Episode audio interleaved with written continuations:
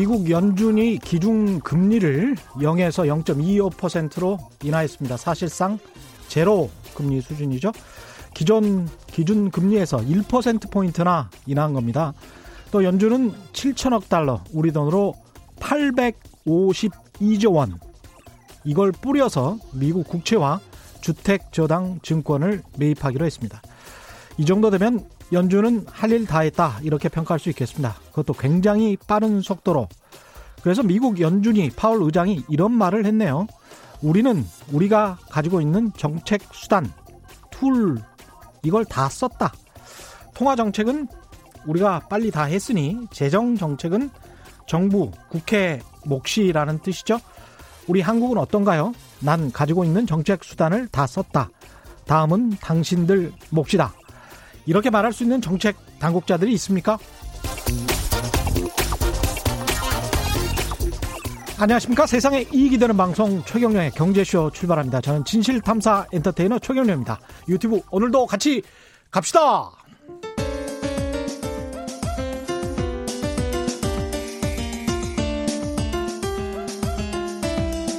어려운 경제 이슈를 친절하게 풀어드립니다. 돈 되는 경제 정보를 발빠르게 전해드립니다. 예리하면서도 따뜻한 신사 이종우 이코노미스트의 원포인트 경제 레슨. 네, 국내외 경제 흐름을 분석하고 실질적인 투자 정보도 전해드리는 원포인트 경제 레슨 이종우 이코노미스트 나오셨습니다. 안녕하십니까? 예, 안녕하세요. 예, 미국 연준이 1% 포인트나 갑자기 예. 금리를 인하해 버렸습니다. 예. 일단은 어떻게 보십니까? 예, 그 우리 시간으로 6시 반 정도였고요. 예. 아침에 어 갑자기 1% 포인트 정도 금리를 인하했습니다. 결과는 뭐 그렇게 좋지 않았습니다. 일단 음. 우리 시장이 오늘 뭐 60포인트 부근 정도 이렇게 네. 떨어졌기 때문에 우리 시장 별로 안 좋았고요. 그 다음에 미국이 금리를 인하한다라는 그 소식이 나온 다음에 미국의 선물 지수가 5% 정도 하락을 해서 예. 5% 이상 떨어지질 못하거든요. 그 음. 그 장중에는. 그래서 뭐 거기에서 거의 멈춰버리는 형태가 됐습니다. 예. 그러니까 가격을 올린다라고 하는 측면에서 있었다라고 하면 이제 거의 그 실패를 했다. 효과가 없었다. 예, 이렇게 이제 볼 수가 있는 거죠. 예, 금융시장이 왜 그렇게 반응한 걸까요? 아, 일단 이제 왜 금리를 내렸을까라고 하는 것에 대한 우려, 이런 음. 부분들이 많이 이제 작동을 했다라고 볼 수 있습니다. 그것도 1%라. 예, 그렇죠.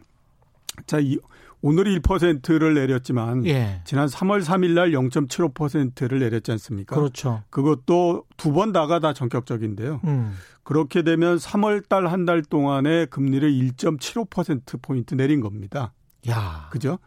그 2008년도 금융위기가 있었지 않습니까? 예. 그 당시하고 비교해도 음. 한달 사이에 이렇게 내린 적이 없습니다. 이게 한 달도 아니고 보름 도 안 됐어요. 예, 사실. 그렇죠. 예. 그, 그니까 금융위기 당시를 한번 보면 2008년도 1월 달에 4.25%에서 3%로 내렸어요. 음. 네, 그때가 1.25% 내렸거든요. 예.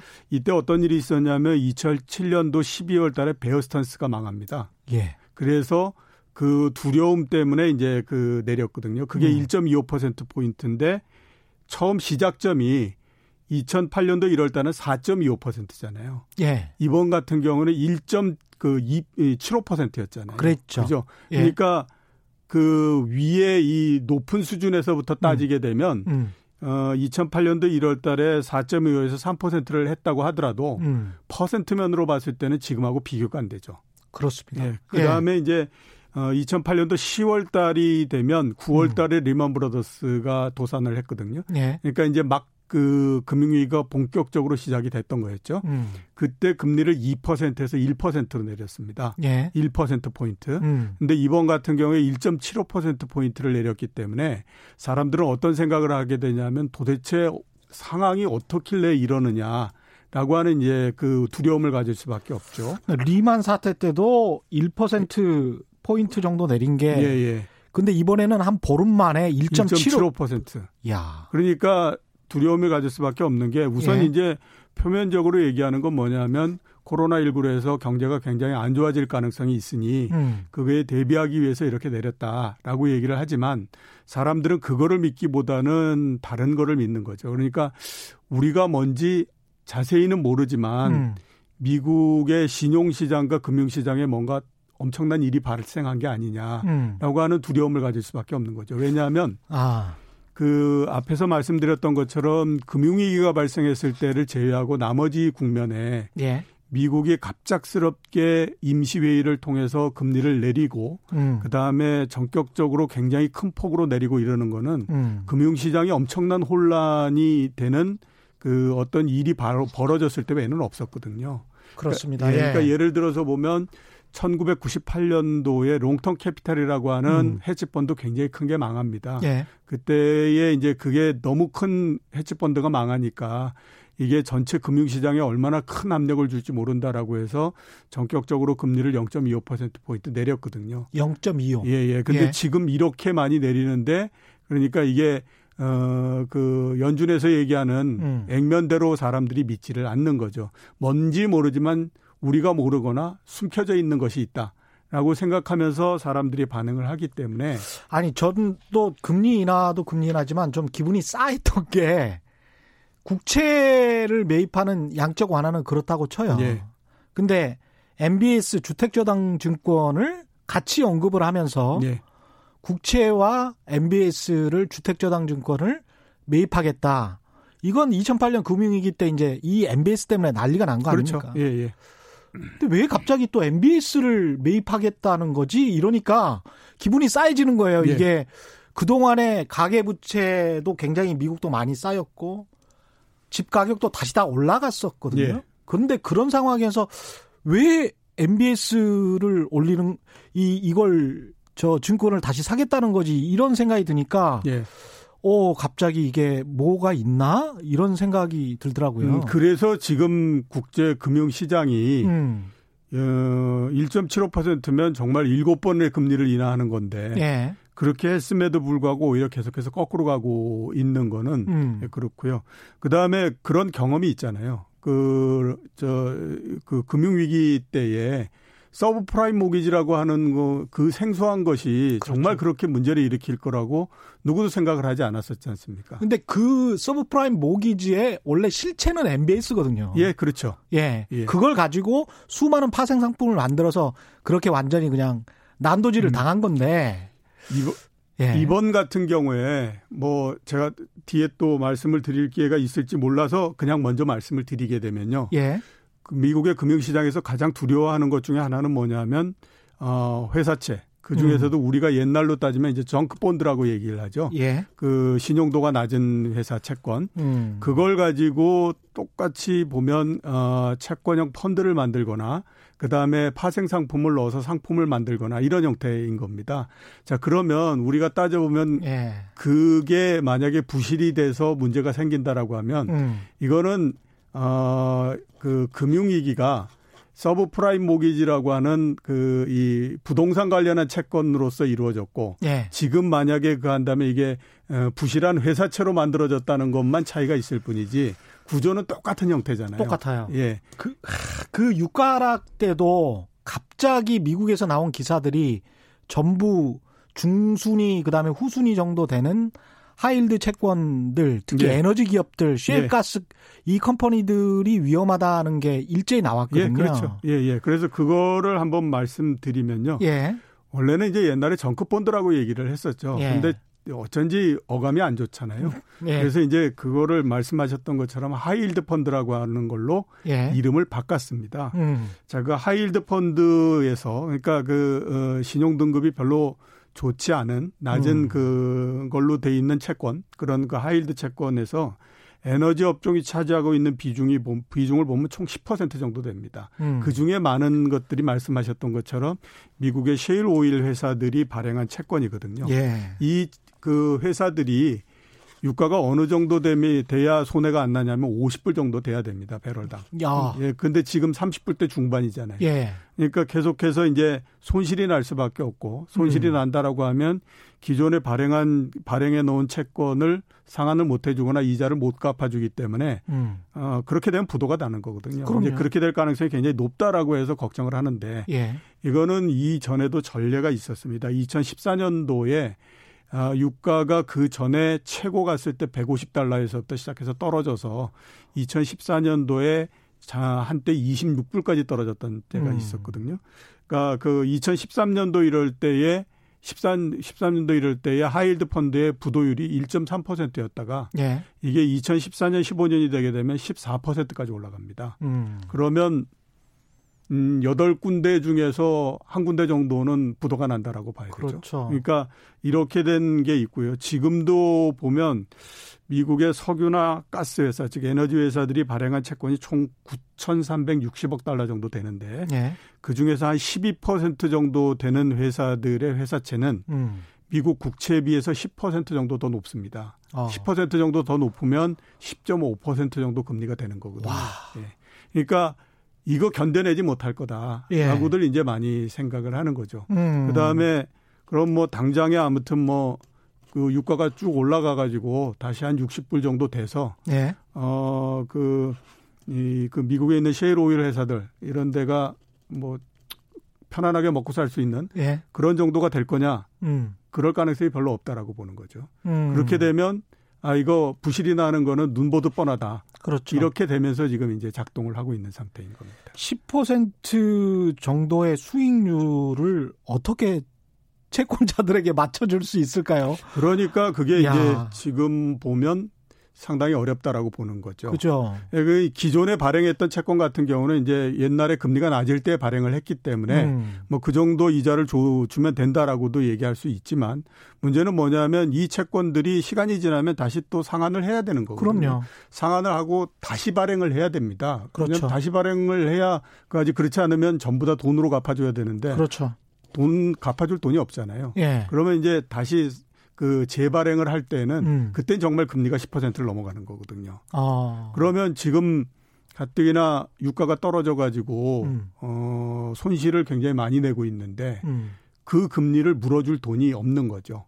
이렇게 금리가 낮은 상황에서 또 금리를 낮췄지만 이런 하일드 채권들, 예. 고수익 위험 채권들 같은 경우는 금리를 좀 낮춰서 재 발행할 수 있는 가능성은 없는 거죠. 현재로서는 그렇게 많지 않다고 봐야 되죠. 그렇죠. 예, 예. 예. 그리고 그렇게 되다 보니까 또 문제가 뭐냐면 미국 음. 내에서는 국채하고 회사채 사이에 금리가 차별화되는 거죠. 예. 국채는 계속해서 가격이 저 뭐야 금리가 떨어지고 그렇죠. 그다음에 회사채는 계속 올라가고 예. 결국 보게 되면 회사채는 불안하니까 그거를 팔아 가지고 음. 안전하다라고 하는 국채를 계속 사니까 그렇죠. 국채는 금리가 떨어지고 회사채는 계속해서 올라가고 음. 이런 형태가 나오는 거고요.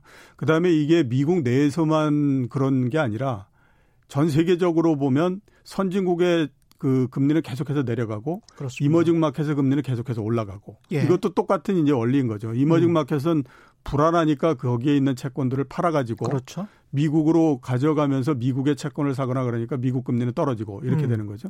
이게 또 주식 시장에도 똑같이 영향을 미치는 게 음. 우리나라 주식을 지금 외국인들이 엄청나게 많이 내다 팔아버리고 있거든요. 그렇죠. 예. 그러니까 이거는 왜 그러냐면 또 마찬가지로 미국 내에서 어떤 일이 발생할지 모르니까 음. 일단 현금화 될 수 있는 것들을 현금화 시켜가지고 자, 그 힘을 비축하자. 음. 이런 차원에서 지금 계속해서 어, 변동이 일어나고 있는 상태인 거거든요. 우리나라 같은 경우도 그러면은 이런 양극화 현상이 일어날 가능성이 높겠습니다. 예, 그렇죠. 예. 우리나라도 이런 양극화 현상이 이미 이런, 나타난다라고 예. 봐야 되고 이미 나타나고 있다라고 그렇죠? 봐야 되는 거죠. 그 우리 국채 지난해까지는 상당히 안정적으로 외국인들이 예. 순매수를 했고 그랬었는데 예. 한국은행에서 발표되는 걸 또 좀 봐야 되겠네요. 예, 그렇죠. 예. 예, 예. 아직 자료가 안 나왔으니까 주식 시장은 지금 좀 매도를 하고 있는 건데 이거는 또 환율 때문에 그런 것일 수도 있죠. 외국인 매도요? 예, 외국인 매도는. 어, 이번은 환율 때문보다는 예. 전 세계적으로 주식 시장을 비롯해서 금융 시장이 굉장히 불안하기 때문에 이렇다라고 음. 봐야만 됩니다. 왜냐하면 환율로 얘기하기에는 예. 환율이 최근에 많이 움직였다라고 하더라도 하루에 환율이 2, 3% 움직이기 굉장히 어렵거든요. 그렇죠. 예. 그러니까 많이 움직인다고 해봐야 1% 내외로서 움직이는데 음. 주식시장은 오늘만 보더라도 거의 4% 정도 하락을 해버리지 맞습니다. 않습니다. 예. 그러니까 이게 어, 환을 보고 이렇게 움직이고 그러기에는 음. 시장의 변동이 너무 크기 때문에 음. 그다 녹아버리는 거죠 그 안에. 예. 그래서 환을 보고 움직이는 것보다 지금은 아무튼 판이 굉장히 흔들리면서 불안정하다라고 생각을 하니까 음. 어이 그 돈을 한쪽에서 빼서 다른 쪽으로 갖고 가고 예. 이러는 형태가 보다 더 크게 나타나는 것이 그 요인이다. 예. 이렇게 이제 볼 수가 있는 거죠. 이렇게 되면은 일부 미국 기업들 예. 그 다음에 이모징 마켓의 일부 나라들까지도 예. 신용 경색이 발생할 가능성이 있습니까? 예, 신용 경색이 발생을 할 수가 있죠. 미국 예. 같은 경우에도 지금 위기가 발생할 건가 하는 것들에 대해서는 뭐 여러 가지 의견들이 있는데요. 음. 제가 보기에는 위기는 발생할 가능성은 없는 것 지금 같은데. 말씀하시는 위기는 금융 위기. 예, 그렇죠. 금융 예. 위기가 발생할 가능성은 없는 것 같은데 음. 신용 경색은 얼마든지 일어날 수 있다라고 봐야죠. 예. 금융 위기가 발생할 가능성이 그렇게 높지는 않다라고 보는 거는 음.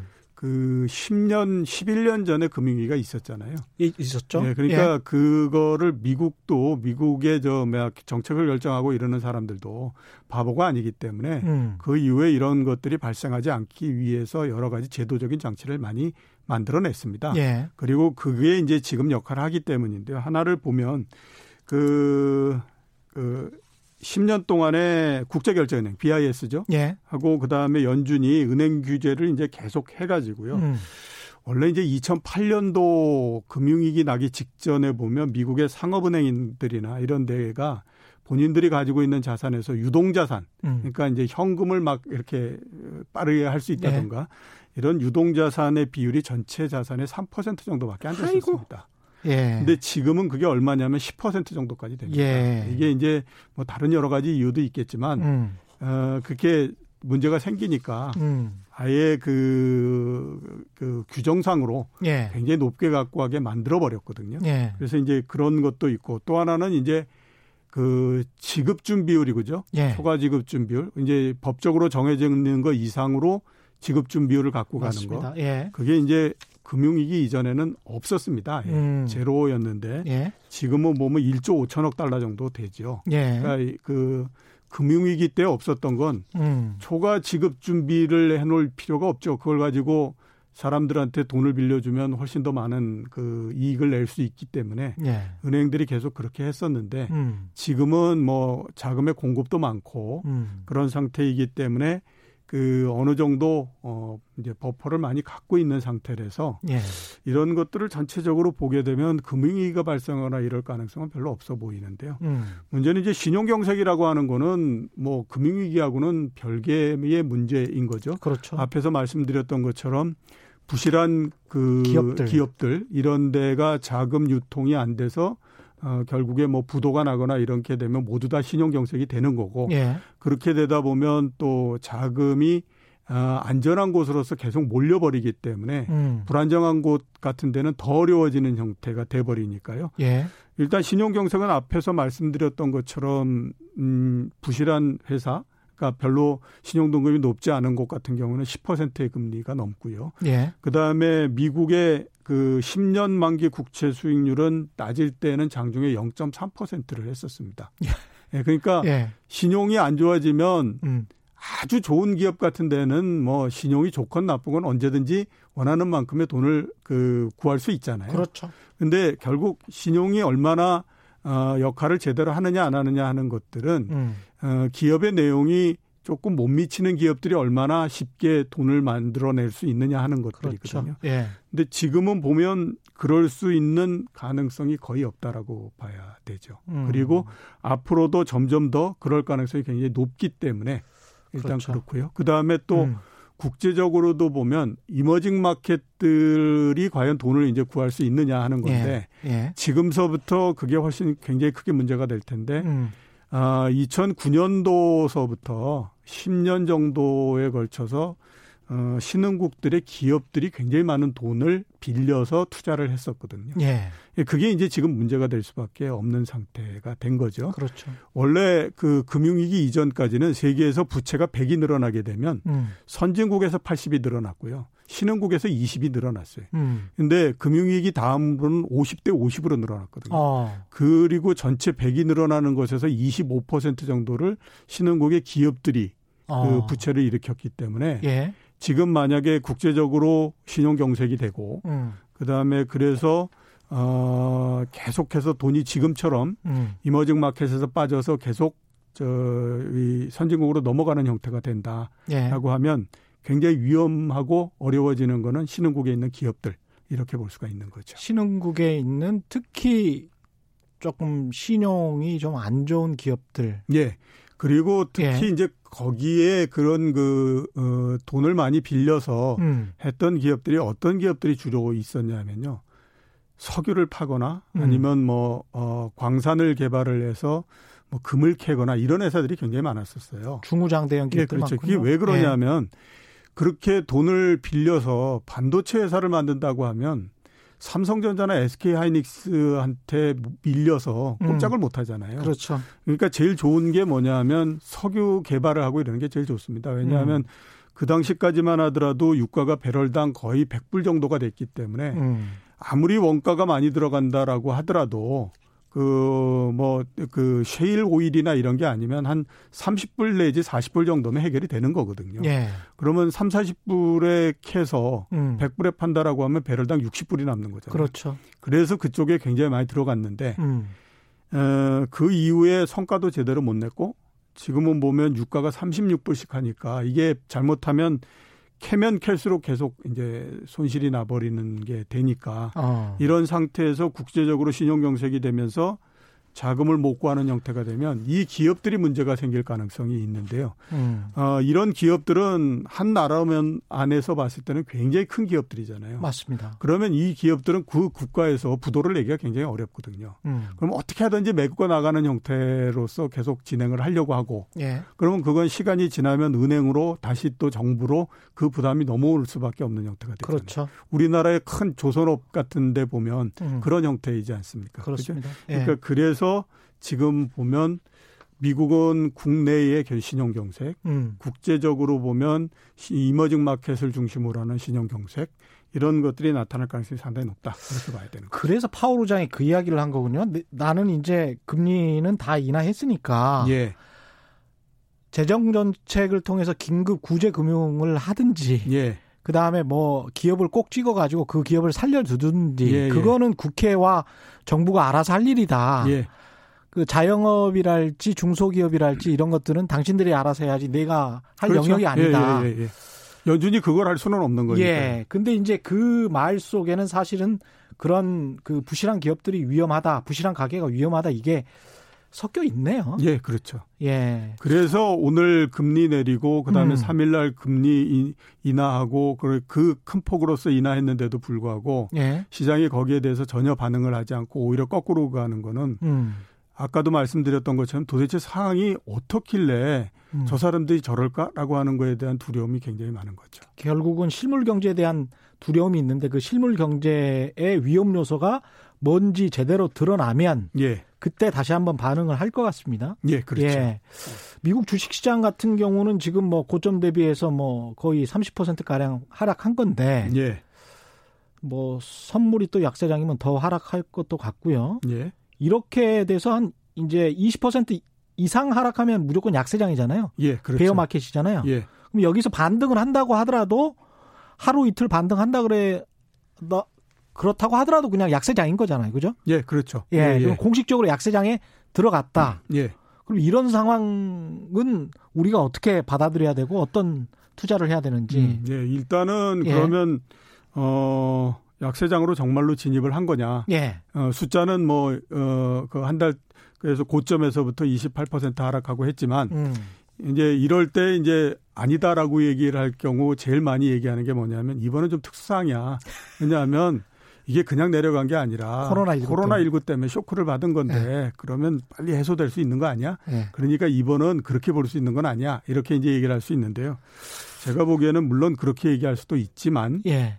어, 약세장이 시작됐다라고 보는 것이 보다도 합리적이지 않겠냐라는 음. 생각이 많이 듭니다. 예. 왜냐하면 어, 우선 일단 보면 지금 주가가 어느 정도 내려가고 하기는 했지만 미국 시장은 여전히 상당한 가격에 대한 부담을 갖고 있는 것은 사실이죠. 그렇죠. 예, 예. 예. 그렇기 때문에 이 가격 부담이라고 하는 것이 그렇게 빨리 없어지거나 이러기는 상당히 좀 어렵다라고 봐야만 됩니다. 예. 그래서 이제 그런 부분들이 하나가 있을 거고요. 두 번째는 이제 경기가 앞으로 보면 계속해서 나빠질 가능성이 상당히 있다라고 봐야 되지 않습니까? 예. 그동안에 너무 오랜 시간 동안에 걸쳐서 경기가 굉장히 좋았고요. 음. 그 다음에 이제 또, 어, 지금도 마찬가지로 어, 계속 아직까지는 명확한 신호가 나오거나 뭐 그러지는 않은 상태이지만 음. 역시 또 보면 그다지 이제 좋은 형태는 아닐 걸로 그렇게 생각이 되고 음. 그다음에 또 우리가 생각해야 될 게 미국 금융시장, 주식시장 이런 데가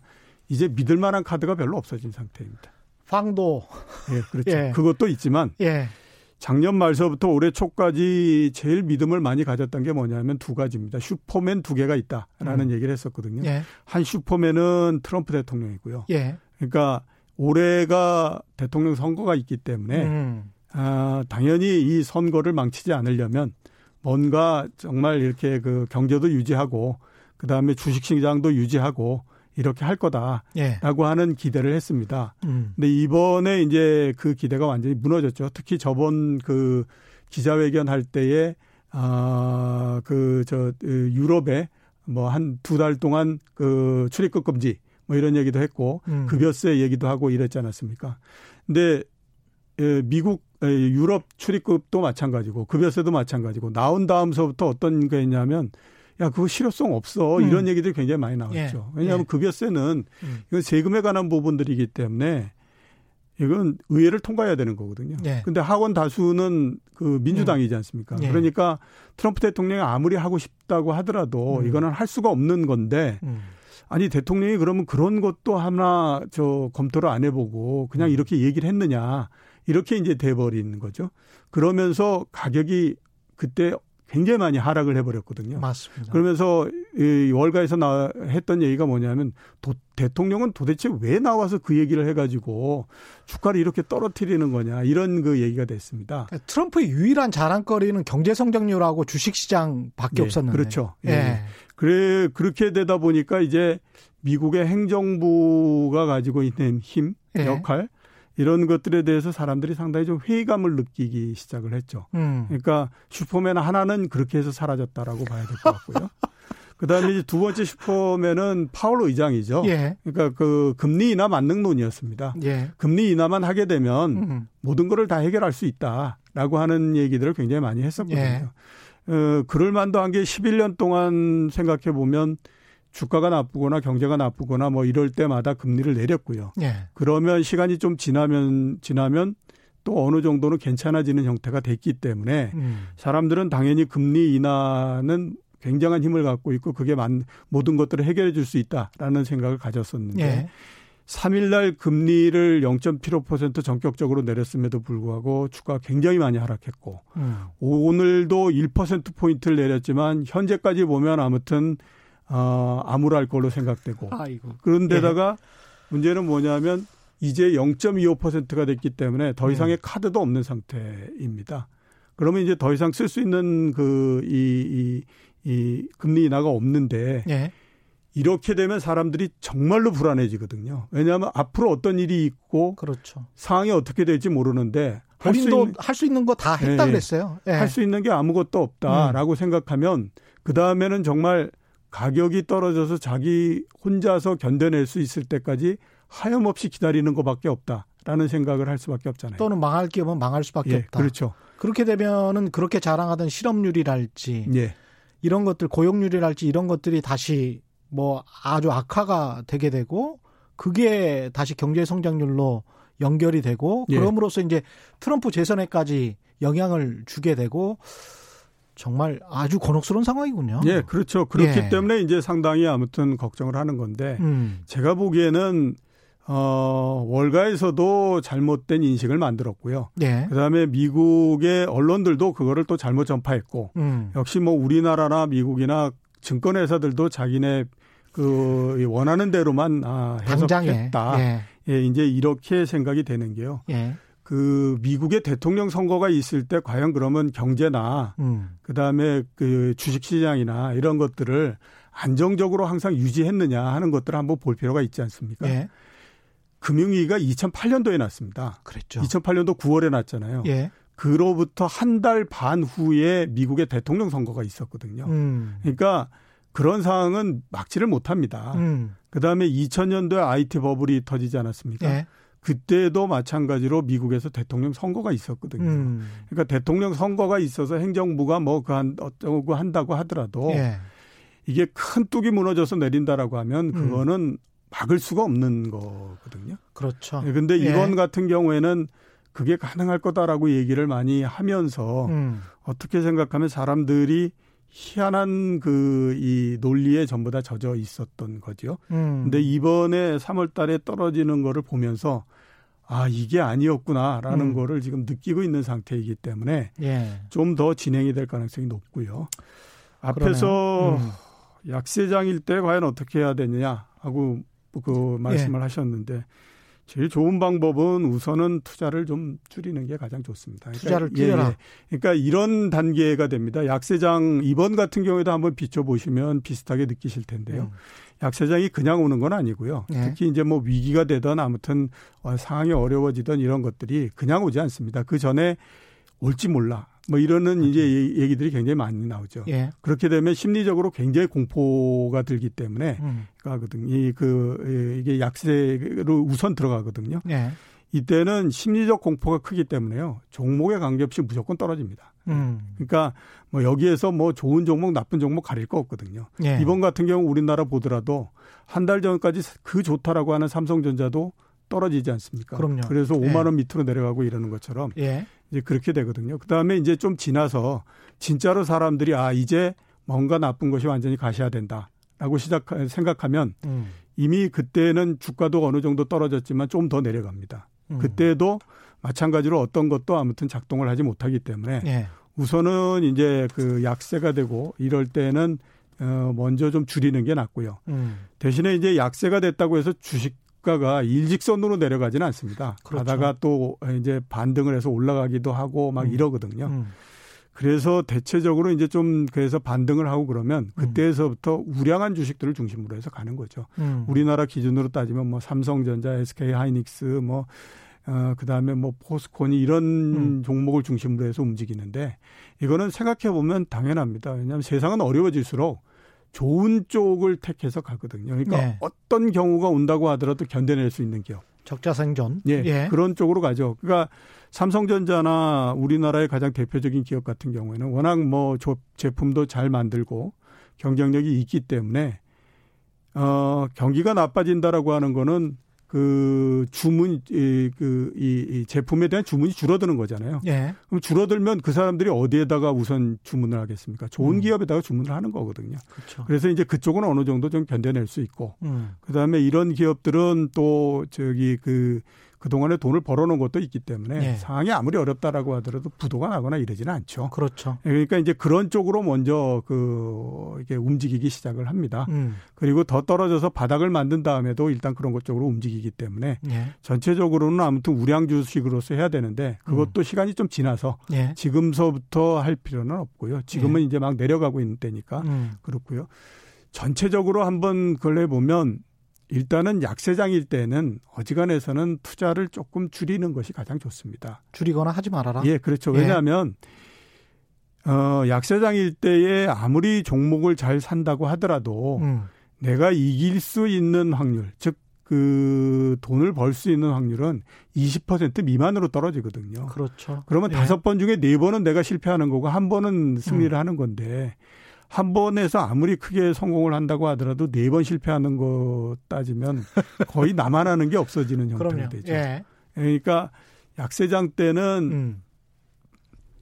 어차피 확률이 낮아지기 때문에 음. 그때는 조금 조심을 할 필요가 있다 이렇게 생각을 해야 되는 거죠. 지난주에 제가 오프닝에서 미국 통계를 말씀을 드릴 때 미국의 베어 마켓이 평균 1.4년 같다라고 이야기를 했어요. 그래서 한국 같은 경우도 미국 시장이 다시 반등을 하지 않으면 그리고 주가는 선행지수 아닙니까? 그러면 네. 실물 경제보다 한 6개월 정도 먼저 간다고 생각을 하면 실물 경제는 지금 이미 나빠져 있을 것이지만 지표가 이제 우리한테 보이는 것들은 뭐 3개월, 6개월 후가 될 텐데 그렇게 생각을 해본다면 앞으로 한 1, 2년 정도가 굉장히 힘들 수 있다. 예, 그렇죠. 그러면 그 약세장이 뒤바뀌는 어떤 신호, 예. 또 시그널을 다시 또 봐야 될 텐데 너무 예. 이제 앞으로도 또 계속 말씀해 주시겠지만 뭐를 주로 봐야 될까요? 선행지수나 동행지수나 뭐 음, 이런 것들 중에서. 일단은 예. 주가가 모든 변수보다도 먼저 움직이기 때문에 예. 왜냐하면 다른 변수들 같은 경우 실제로 실물에 따라서 움직이지만 음. 주가는 실물 따라서 움직이는 것도 있지만 그 전에 심리를 가지고 움직이잖아요. 그렇죠. 그러니까 훨씬 더 빨리 움직이기 때문에 음. 그 어떤 변수를 가지고도 주가의 바닥이나 이런 것들을 먼저 예측하기는 굉장히 어렵습니다. 그렇죠. 어, 대신에 이제 이런 것들은 뭐 참고로 한번 해볼 수는 있다라는 생각이 드는데요. 음. 평균적으로 미국식의 약 시장이 약세가 되면 가장 많이 올랐던 그 지수 대비해서 대략 40%에서 45% 정도 하락을 하거든요. 예, 그렇더라고요. 이번 같은 경우에 제일 많이 오른 지수가 나스닥이지 않습니까? 예. 그죠? 그 1200에서부터 시작해 가지고 거의 만까지 올라갔습니다. 8배 넘게 올라갔죠. 9배 정도. 예. 그러니까 나스닥 기준으로 따졌을 때에 어 그걸 적용해 보면 6000 포인트에서 5,500포인트 사이 그 예. 정도 예. 정도 됩니다. 어. 지금이 7,000포인트 뭐 이렇게 좀 조금 더 넘고 아, 지난주에 올랐으니까 한 7,500포인트 위에 지금 있는 음. 상태인 거죠. 그래서 예. 아직도 많이 올랐네. 예, 그런 정도를 한번 봐야 되는데요. 예. 아직도 조금 많이 오른 거는 사실이죠. 왜냐하면 예. 아까 말씀드렸던 것처럼 11년 동안 오르고 9배 올랐으면 음. 미국 시장처럼 덩치가 큰 시장이 음. 9배가 오른다라고 하는 거는 결코 그렇게 쉬운 일은 아니거든요. 그럼요. 예, 그러니까 하고 그다음에 이제 그 어, 나스닥 같은 경우에는 안에 있는 종목들을 한번 보면 음. 우리가 올라갈 때만 하더라도 뭐 이런저런 얘기들 굉장히 많이 했지만 합리적인 이유를 갖다가 예, 됐죠. 지금 생각해 보면 좀 이상하다라는 생각이 많이 들지 않습니까? 예. 어, 테슬라 같은 경우가 굉장히 많이 올라간다든가 이런 테슬라는 사실 그 한 3년 전에 예. 어떤 기업인을 만났는데 그 기업인이 그런 말씀 하시더라고요. 그 순 그때도 투자로만 지탱하는 기업인데 좀 불안불안하다. 3년 전에도 그랬는데 지금도 테슬라가 예. 미국 제조업체 중에서는 시가총액이 가장 큽니다. 예. 그러니까 아직까지도 이런 것들이 보면 정상이 됐다라고 볼 수는 없죠. 예. 네, 그래서 저도 아무튼 그쭉그 그 해야 되겠지만 우선 제가 그래서 많이 얘기하는 거는 주가의 바닥은 주가를 보고 결정할 수밖에 없다. 이런 음. 얘기를 하거든요. 다른 예. 어떤 것보다도 그거를 먼저 볼 수 있는 방법은 별로 없어서 그렇습니다. 예. 지금 우리 증시 어떻게 될까요? 6993님. 그 다음에 예. 2354님은 그럼 지금이라도 보유 주식을 줄여야 하나요? 예. 축제다, 인생은. 어, 우리는 오르지도 않았는데 더 내려가야 하나요? 예. 비슷한 말씀드린 것 예, 같은데. 예, 비슷한 말씀이죠. 예. 어, 모든 투자자들이 거의 비슷한 말씀을 하십니다. 야, 예. 이게 진짜 원통해서 어떻게 할까 하냐. 오르 오르구나 떨어지면 괜찮지만 네. 오르지도 않았는데 말이야. 이거 남 뭐, 먹은 것도 네, 없어. 없는데 남이 떨어진다고 우리도 지금 같이 떨어져야 되냐. 뭐 이런 그렇죠. 얘기를 걸 예. 하십니다. 예. 자, 지금까지는 앞에서 말씀드렸던 것처럼 쇼크에 의해서 떨어지는 거기 때문에요. 음. 이거는 뭐 올랐건 못 올랐건 관계 없습니다. 그냥 이럴 때는 모두 다 떨어집니다. 왜냐하면 음. 사람들은 이런 국면에서는 합리적으로 생각하기보다는 감정적인 대응을 하거든요. 그렇죠. 그러니까 예. 하루하루 주가가 떨어지는 것이 너무 괴롭기 때문에 음.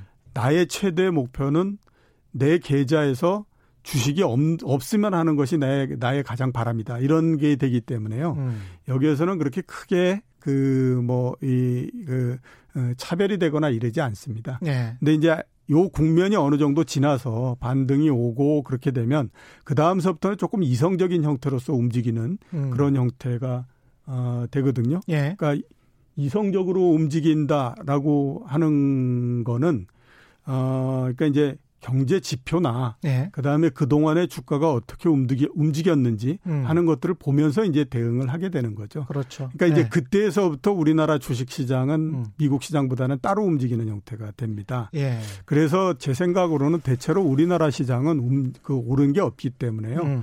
일정한 박스권 내를 벗어나지 않을 거다라는 음. 생각이 듭니다. 원래 제 생각은 미국 시장이 난리가 나지 않으면 음. 한국 시장이 2,000포인트에서 2,250 정도 사이에서 있을 거다라고 생각했는데 예. 미국 시장이 워낙 뭐 크게 난리를 내고 있는 상태이기 때문에 음. 어, 밑이 좀 내려가지만 음. 1800m로는 그 나중에 상황이 안정되면 그렇게 음. 많이 떨어지거나 그러지는 않을 거다라는 생각이 듭니다. 왜냐하면 참 우리나라 시장이 1800이었던 것이 어, 2000, 뭐, 9년도 중반, 2010년도 그렇죠. 정도이거든요. 예. 어, 상황이 뭐, 어려운 거는 사실이지만 그때에 비해서 이익은 두 배 정도 됩니다. 그래서. 예. 그러니까 아무리 이익이 안 맞고 뭐 어쩌고 저쩌고 이렇게 우리가 한다고 하더라도 기업 이익들을 말씀하시는 그렇죠. 거죠. 그러니까 예. 그래도 기업 이익이 어느 정도 있는데 음. 그 계속해서 내려갈 수는 없는 거 아니냐. 예. 이렇게 보면 그런 정도이기 때문에 지금 당장에는 같이 움직이지만 음. 일단 이거는 견뎌내셔야 되고요. 예. 그다음에 주식을 좀 줄이신다고 하더라도 음. 반등이 조만간 옵니다. 예. 그리고 어 2008, 2000년도에 금융 아니 저그 IT 버블처럼 예. 그렇게 나스닥이 급하게 떨어지고 그럴 때도요. 음. 중간에 떨어지면서 한 번 정도 바닥을 잡아서 반등을 한 번 하면 음. 그 제, 제 저점 대비해서 35% 정도 반등을 하거든요. 예. 그러니까 이제 줄인다고 하더라도 그런 정도에서 줄이시면 되고요. 음. 지금은 모두 다가 쇼크를 받고 있는 상태인데 뭐 여기에서 하면 음. 별로 그렇게 좋은 결과가 안 되기 때문에 그렇고요. 그 다음서부터는 조금 음. 시장이 이제 그 냉정을 찾아서 움직일 테니까 예. 어, 일단 지금은 좀 견디시라 이렇게 줄인다고 하더라도 반등이 올 때. 예. 9956님은 보유펀드가 마이너스 50% 넘었다고 알림 메시지 와요. 버티기 예. 해야 하는 거죠? 뭐 예, 그렇죠. 50%가 예. 넘었으면 그거는 음. 버텨야 됩니다. 저도 지난번에 은행주 투자했다고 제가 그랬잖아요. 예, 30% 넘게 하락했습니다. 버티기 하고 있습니다. 다 같이 한번 버티기 해보시죠. 예. 그 부동산과 관련해서는 장호민 님이 국민 대부분이 부동산과 연결돼 있는데 예. 부동산 시장 거품 빠질까요? 요거는 좀 끝부분에 좀 말씀을 좀 해주시고요. 예. 그 관련해서 제가 또 위안을 드리는 통계를 하나 말씀드리자면 약세장 평균이 한 1.4년이라고 했잖아요. 근데 대공황 이후에 불마켓 강세장 평균은 한 3년 정도 됩니다. 한 1000일 정도가 넘고 그리고 이게 11년 동안에 우리 지금 저 강세장이 있었지 않습니까? 예. 그거를 제대로 포함을 하지 않고 있는 통계이기 때문에 한 4, 5년은 될 것 같아요. 예, 그 정도는 예. 되죠. 특히 90년도를 예. 넘으면서 1990년대를 음. 넘으면서 그 상승장의 길이는 점점 길어지죠. 그렇죠. 예. 90년대 같은 경우에 보면요. 어, 그 10년 3개월 정도에 걸쳐서 계속 올랐거든요. 음. 그것도 80년대 중반서부터 오르기 시작을 해서 90년대 초에 8개월 정도 조정한 거를 한고 시점, 그러니까 조정이 끝난 그 시점서부터 따져서 그렇고요. 예. 그 8개월 조정한 거를 상승에다가 집어넣게 되면 15년을 넘게 상승을 합니다. 음. 그렇고요. 그 다음에 그, 어, IT 버블이 터지고 주가가 쭉 내려갔지 않습니까? 예. 그리고 2001년도 말에 바닥을 찍고 2007년도 말까지 상승을 했으니까 5년 동안 상승을 한 거죠. 음. 이번에 11년 상승했고. 그렇죠. 그러니까 예. 어, 하락은 짧고 아. 그다음에 상승은 굉장히 길게 예. 이렇게 진행되는 것이 지난 한 30몇 년 동안의 특징적인 형태입니다. 그렇습니다. 전철송 님, 미국 달러 표시 채권 펀드가 있는데 축하드립니다. 이거는 이건 어떻게 할까요?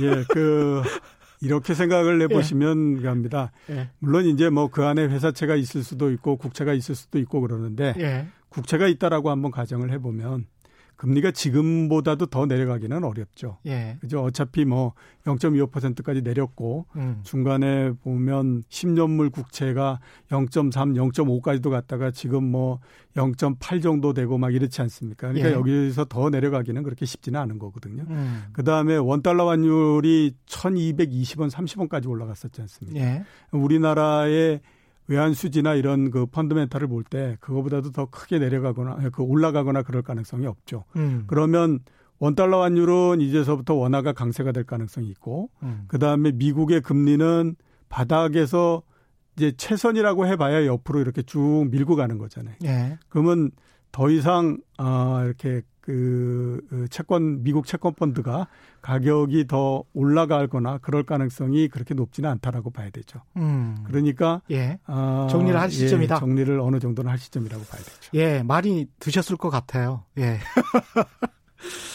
공매도 금지를 발표했는데 한 6개월 네. 정도. 예. 요거는 효과가 있겠습니까? 효과는 우리나라라고 보세요. 우리나라 예, 예, 효과 없다. 예. 예. 효과는 없는데 왜 그러면 이렇게 하느냐? 예. 주가가 떨어지니까 사람들의 불만이 워낙 많기 때문에요. 예. 그 불만을 어떤 형태로든지 좀 해소를 해줘야 되기 때문에 그렇죠. 예. 그래서 공매도라고 하는 거를 이그 타겟으로 삼는 거죠. 그러면 지금 금리 인하도 그렇게 긍정적으로 보시지는 않고 있는 거죠. 효과를. 예, 그렇죠. 지금은 너무 오랜 시간 동안 저금리를 했잖아요. 예. 그러니까 그 영향력이 굉장히 약할 수밖에 없고요. 예. 그다음에 미국은 이미 카드를 다 썼고 음. 우리도 카드가 그렇게 많이 남지 않았기 때문에 예. 금리 인하가 할 수 있는 역할이 별로 없다라고 봐야 되죠. 그래서 예. 그게, 그렇게 크게 역할하거나 그러기는 좀 쉽지가 않다라고 보입니다. 예, 한국은행이 임시 금통위를 열어서 기준금리를 0.5% 포인트 정격 인하했습니다. 네, 네. 연 0.75%가 됐습니다. 드디어 우리나라도 0%대 금리가 됐네요. 0%대 금리가 됐습니다. 예, 이게 좋은 일이지 나쁜 일인지는 정말 모르겠습니다. 예. 자, 금리를 내렸으니까 음. 앞에서 말씀하셨던 것처럼 이제 부동산이 과연 오를 수 있을 것이냐. 그렇죠. 예. 하는 거가 이제 아마 관심일 텐데요. 예. 어, 제 생각으로는 금리를 인하한 것과 거의 상관없이 음. 부동산은 그렇게 오르거나 그러지는 못할 거라고 그렇게 생각이 예. 됩니다.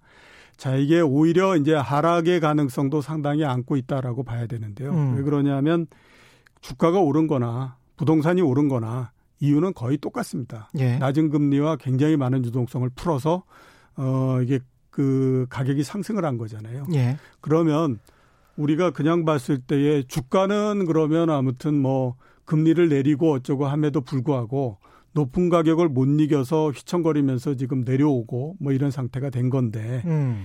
그러면 부동산은 거기에서 예외냐라고 하는 거죠. 그렇습니다. 부동산도 역시 마찬가지로 예. 보면 가격이 너무 높게 되면요. 음. 주변의 상황이 아무리 좋다라고 하더라도 견뎌낼 수가 없는 거거든요. 그렇죠. 그러니까 그냥 뭐 그래서 오늘 0.75% 이렇게 돼서 기준금리가 했지만 음. 그래서 금리를 뭐 어 그 은행에서 어 그 대출해 주는 금리를 좀 내리고 한다고 하더라도 음. 그래서 그거를 가지고 부동산을 산다고 하더라도 음. 부동산 가격이 떨어지면 이거는 뭐 금리가 얼마가 됐던지 하고 상관없이 상당히 어려운 상황이 될 수밖에 없지 않습니까? 그렇죠. 그렇기 때문에 일단 아무튼 좀 이제 조심을 해야 되고 음. 그다음에 이번에 가격 하락이라고 하는 것은 미국의 나스닥서부터 시작해서 그동안에 많이 가격이 올라가면서 버블화가 돼 있었던 자산들의 가격을 정상화시키는 과정으로서 계속 가는 형태가 되는 거거든요. 예. 우리나라 주식만 하더라도 가격이 오른 것이 별로 없습니다. 음. 10년 전에 주가가 2,100 정도였고 지금이 1,700대니까 400포인트나 빠졌으니까요. 예. 그러니까 뭐 그 얼마나 여기에서 더 내려갈 수 있겠습니까? 그런데 예. 부동산은 다르죠. 음. 부동산은 특히 그 서울의 부동산, 음. 그 다음에 또 뭐 특정 지역으로서 가면 강남의 부동산 음. 이런 데는 그동안에 가격이 굉장히 많이 올랐잖아요. 그렇습니다. 우리나라 여러 자산 중에서 그래도 버블이 생겼을 가능성이 있다라고 따진다라고 하면 그거는 다른 어떤 것보다도 거기밖에 어, 없어요. 거기입니다. 예, 예. 그러면 당연히 많이 오른 거는 음. 상황이 바뀌게 되면 반대로 가는 힘도 엄청나게 세지거든요. 음. 그렇기 때문에 어 가격이 그냥 유지되거나 뭐 이러기는 쉽지가 않을 거다라는 생각이 듭니다. 그래서 예. 뭐 금리 한국은행이 금리를 내렸으니 음. 또 가격이 오른다 이러면서 그 하셔도 안 되고요. 예. 어 그다음에 어 총선이 끝나고 나면 음. 정부의 대책이 바, 그 정책이 바뀔 테니까 음. 아 이건 이렇게 생각하셔도 안 됩니다. 안 됩니다. 이거는 예. 우리나라 문제만의 문제가 아니니까 예. 좀 유의하셔야 된다 이런 생각이 예. 듭니다. 오늘 말씀 여기까지 하겠습니다. 지금까지 이종우 이카노미스트와 함께했습니다. 고맙습니다. 예, 고맙습니다. 1413님 경제쇼 플러스 일요일 오후 5시 하더니 요즘 왜 안 하나요? 일요일에 제일 기다리던 방송인데요. 코로나19 특보 때문에 월요일 새벽 2시에 나갔다고 합니다. 매주 편성이 바뀌기 때문에 어떻게 될지 모르겠고요. 다시 듣기나 유튜브 팟빵으로 들으실 수 있습니다. 그동안 못 들으신 방송 다 재밌습니다. 목요일 밤 10시에 업로드되는 최경령의 이슈 오도독도 많은 시청 바랍니다. 외부 활동을 많이 자제하고 계시죠? 이때 최경령과 관련된 프로 많이 들어주시면 굉장히 좋겠죠?